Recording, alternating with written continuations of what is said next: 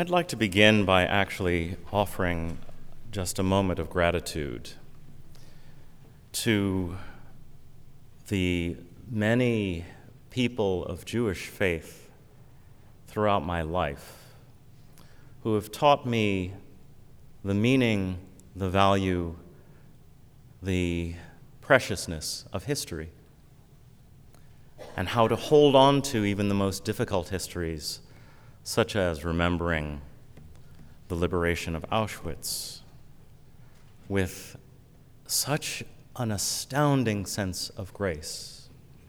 And these are people who taught me from early in life. I had a surprising number of Jewish teachers at the Episcopal school I went to.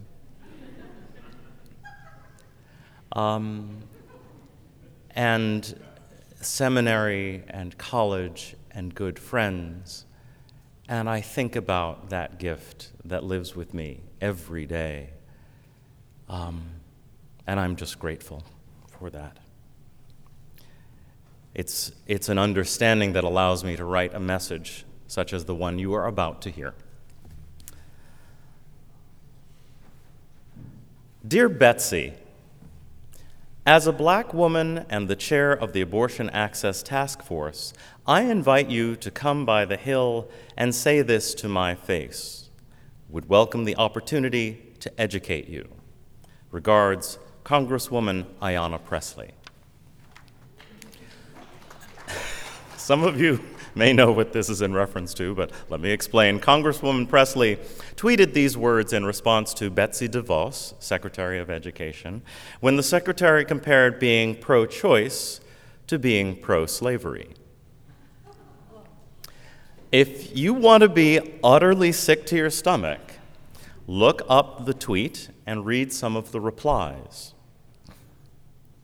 I pray for the Congresswoman's safety and resilience, and I pray that we can find ways to support not just her efforts, but the worldview that brings her light into our lives.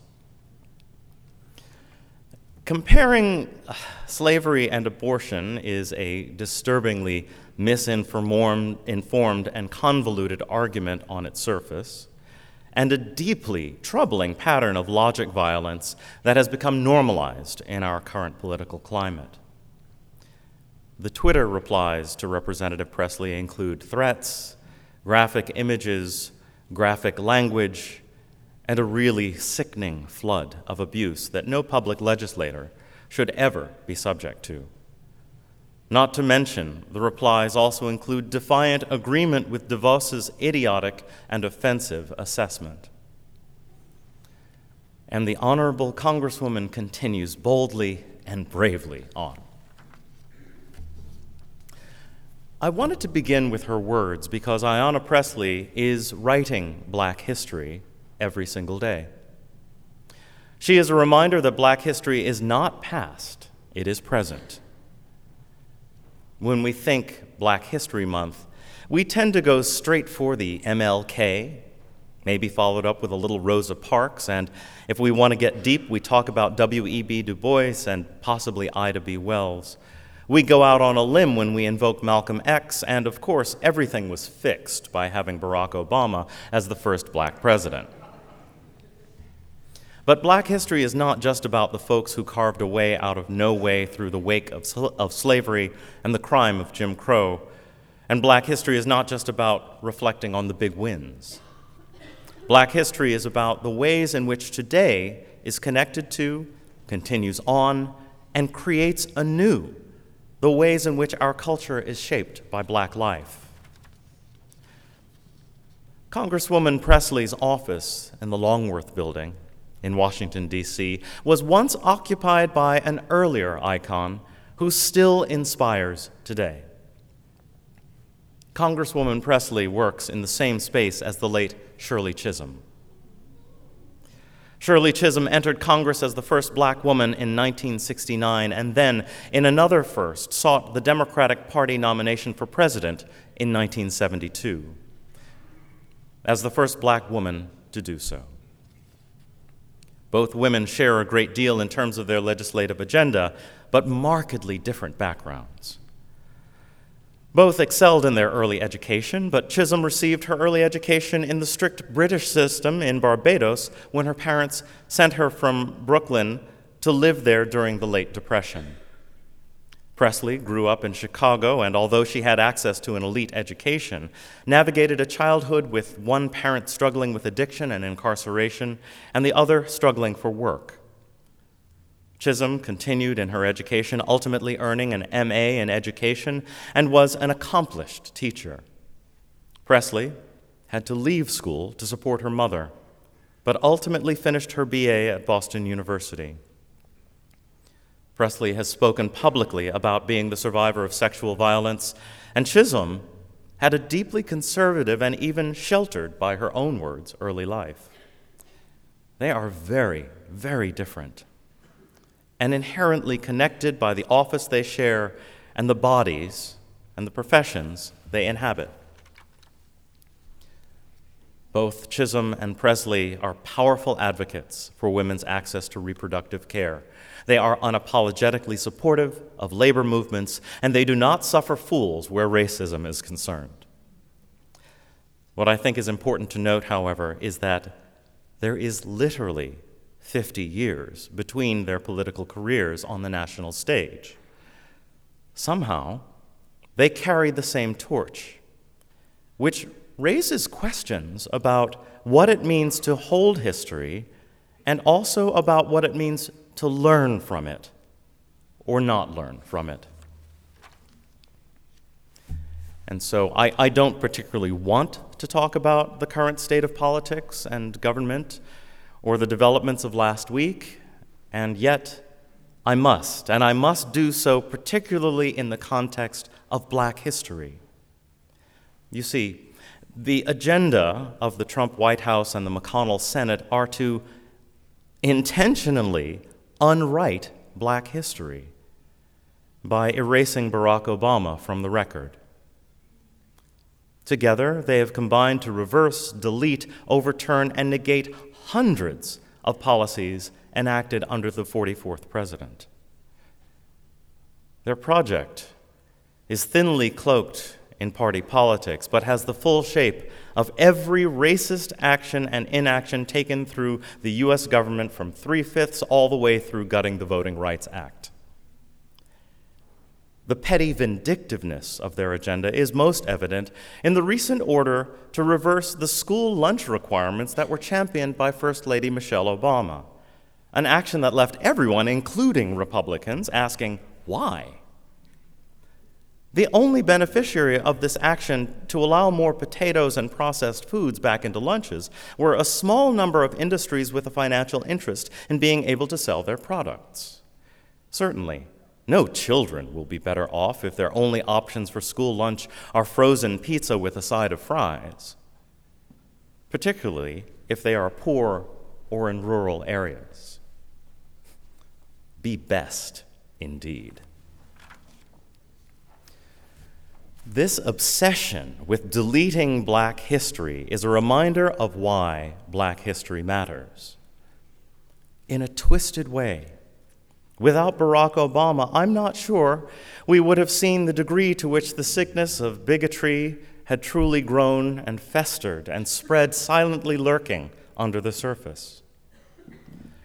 From the post-Obama perspective where we find ourselves, it is obvious that the entire race project of the United States skates across the delicate, sheer, ice-cold surface of the lake of white supremacy. It is clear like glass and fragile as frost, and quick to reform just as soon as the temperature drops while the water is still. It is Black history that time and again drops like a boulder through this crust. Warmed by the sun, formed by volcanic elements, carved from perseverance, Black history has no choice but to bust through the myths of white supremacy. And the beauty of this history in the hands of women like Shirley Chisholm and Ayanna Pressley is that not only do they break through white supremacy, but they demolish oppressive poverty, misogyny, ableism, gender and sexuality discrimination, and a host of other myths and violences that sit at the heart of dominant culture fear. We need Black history, not just as Black people, not just for Black people, not just from Black people. We, as members of a society that was built on the assumption of white superiority as a contrast to everything that wasn't and isn't white, need Black history in order to create a real history in full color. We are swinging into gear for an election. None of the Democratic candidates has really hit a stride, no matter how dedicated a Bernie supporter is or how many plans Elizabeth Warren has. No candidate has yet to sound like this. Now, I've put some papers in the pews, so if you can, you may read along. A link to this is available outside, but I'm hoping that you can hear at least some of this. I stand before you today as a candidate for the Democratic nomination for the presidency of the United States of America.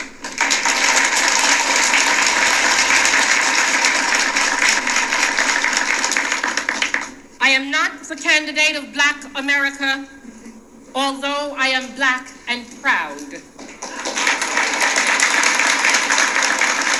I am not the candidate of the women's movement of this country, although I am a woman, and I'm equally proud of that.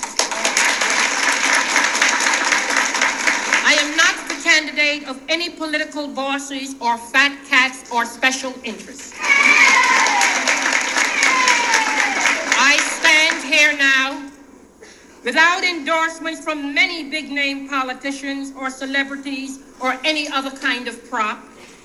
I do not intend to offer to you the tired and glib cliches which for too long have been accepted part of our political life. I am the candidate of the people of America.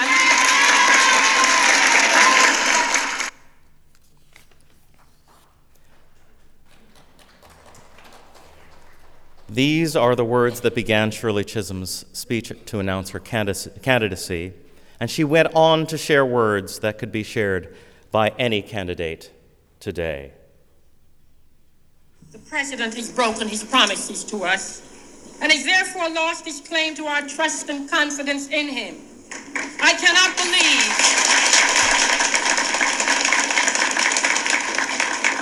cannot believe that this administration would have ever been elected 4 years ago if we had known then what we know today.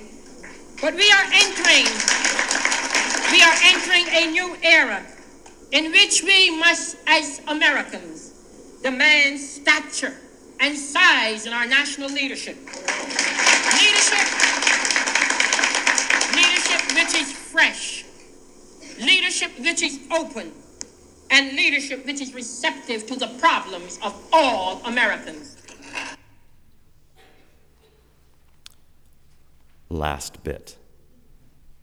Americans all over are demanding a new sensibility, a new philosophy of government from Washington. Instead of sending spies to snoop on participants at Earth Day, I would welcome the efforts of concerned citizens of all ages to stop the abuse of our environment. Instead of watching a football game on television, while young people beg for the attention of their president concerning our actions abroad, I would encourage them to speak out, organize for peaceful change, and vote in November.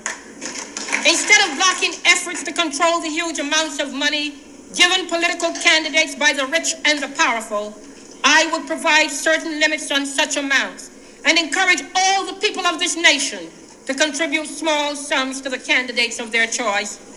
Instead of calculating the political costs of this or that policy and of weighing favors of this or that group, depending on whether that group voted for me in 1968, I would remind all Americans at this hour of the words of Abraham Lincoln, a house house divided cannot stand.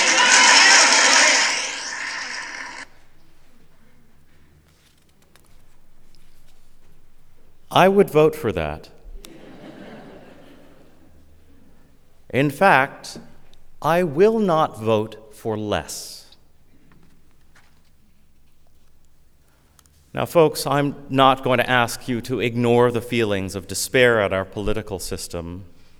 We must be present to our very real feelings of confusion, of fear, and of anxiety. But I will encourage you to not get stuck. I will encourage you to let these words of Congresswoman Shirley Chisholm fill your ears and your heart and inspire you to the next new day. This world created a Shirley Chisholm in 1924, and we were only partially prepared to hear her in 1972, 2 years after that speech. This world birthed Ayanna Pressley. Maybe in 2020 we will be prepared to hear her more than we heard Congresswoman Chisholm, and maybe in 2024 we will not only hear them, but we will hear President Stacey Abrams. Regardless, we must recognize the unique ongoing power of Black history. Do not simply succumb to the sweet, gospel-soothing sound of the preacher that invokes soul and Black church. No, I'm talking about the Black history that was and continues to be Black women unbought and unbossed, swinging the sword of justice at every obstacle the defenders of white supremacy and the erasers of Black legacy can dream up. As long as white supremacy tries to corner us, Black history will matter. Do not leave it in a book.